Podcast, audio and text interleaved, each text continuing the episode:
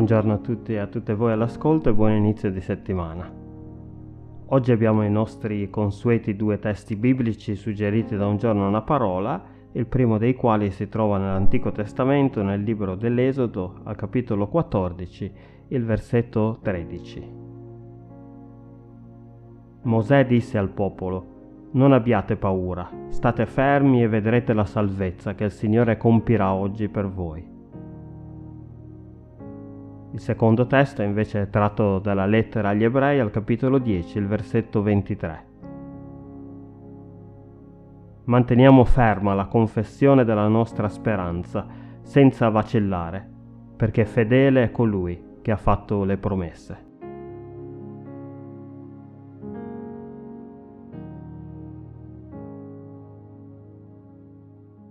Si dice che la frase non temete o non abbiate paura appaia in tutta la scrittura ben 365 volte, così che ne abbiamo una per ogni giorno dell'anno. Non ho mai avuto la pazienza di contarle tutte ad una ad una, ma quella che so con certezza è che questo tipo di frase effettivamente è una delle più frequenti in tutta la Bibbia.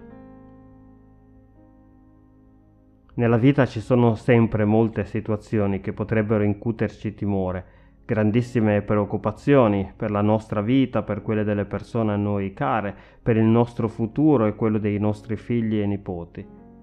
Potrebbero persino esserci momenti di grande timore, quando veramente siamo spaventati per ciò che potrebbe succedere, e proprio in quei momenti il Signore ci sussurra attraverso la sua parola, non temere, non avere paura. Mosè usò questa frase per rassicurare il popolo di Israele che si trovò improvvisamente in trappola tra le acque del Mar Rosso da una parte che bloccavano il loro cammino in avanti e il faraone, il potente esercito egiziano dall'altro, che si erano lanciati al loro inseguimento per distruggerli.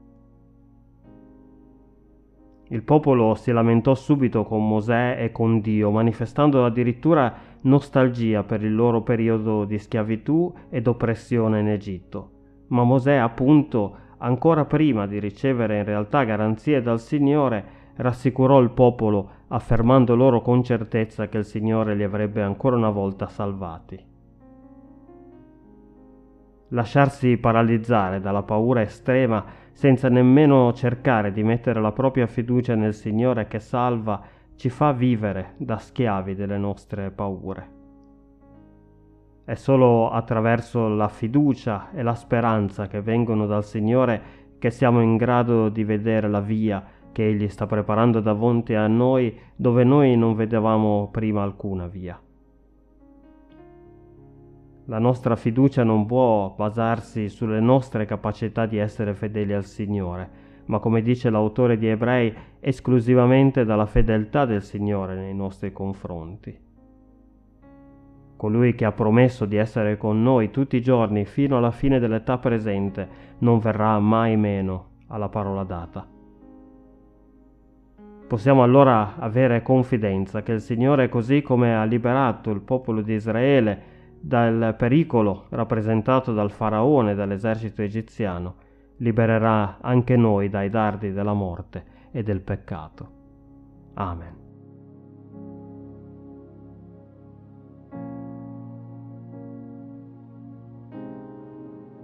Come preghiera conclusiva utilizziamo la preghiera di Martin Lutero che è contenuta nel libretto Un giorno una parola. Solleva sopra di noi, amato Signore, la luce della tua parola e mantienila alta, cosicché brilli nei nostri cuori più alta e più forte, quando tutte le tentazioni del diavolo, della morte del peccato cercano di farci cadere nella disperazione, nello scoraggiamento e nella paura, e tutto può diventare una sciagura.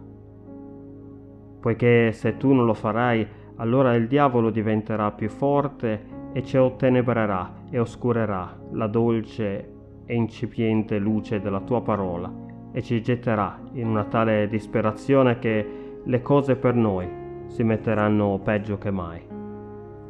O Dio, rivolgi a noi il tuo volto e mantieni con forza nei nostri cuori la luce della tua valorosa parola contro l'omicida, il mentitore, il diavolo, il quale vuole opprimere e soffocare in noi con l'omicidio e la dottrina menzognera la medesima parola.